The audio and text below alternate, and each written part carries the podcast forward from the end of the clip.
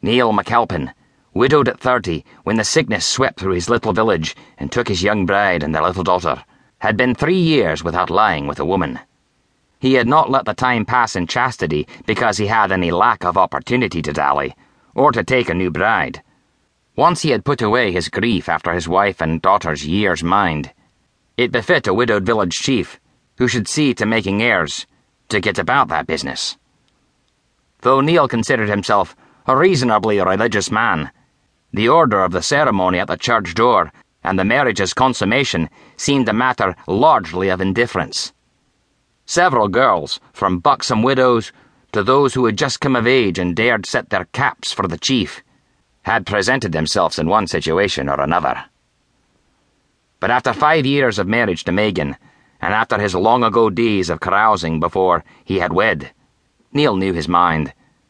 When it came to the sort of household he wished to maintain, he had loved Megan, but he had been very young, and she had been younger. He had not known how to get her to heed his wishes, and every time he had to enforce his will with a firm hand upon her bare bottom, he had felt like a tyrant.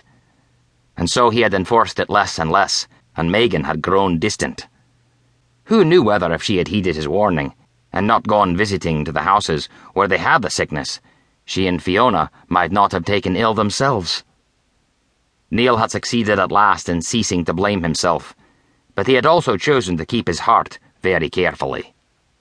The more did he keep it carefully, for as the years with Megan had passed, and then the 3 years since, Niall had begun to understand that his wish to have a well-ordered home sprang not only from his moral sense, but from the essence of his amorous nature as well. For that reason, more than any other, he tried to push the image of the English girl, trust for the outlaw's pleasure, away from him as he began to fight. Into his fighting, now to save the girl, as when he fought in the clan wars against the Campbells and the Drummonds, Niall put what he called, to himself, his yin to be master. His mastering skill with his claymore saw him through the battle, which, like most battles, became a rout almost immediately, as Niall split the would-be rapist leader from shoulder to waist, and 3 of the outlaws fled on their horses they had been holding. The yin to master, though, returned in its more troubling form, when he turned to see the girl still there upon the grass, trussed and weeping, her charms shamefully exposed.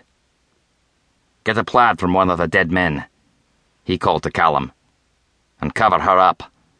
I must see if any of the wounded will live." Niall shook his head to clear it of the image of the English girl, glad at least to have saved her, even if he could not help his lustful thoughts.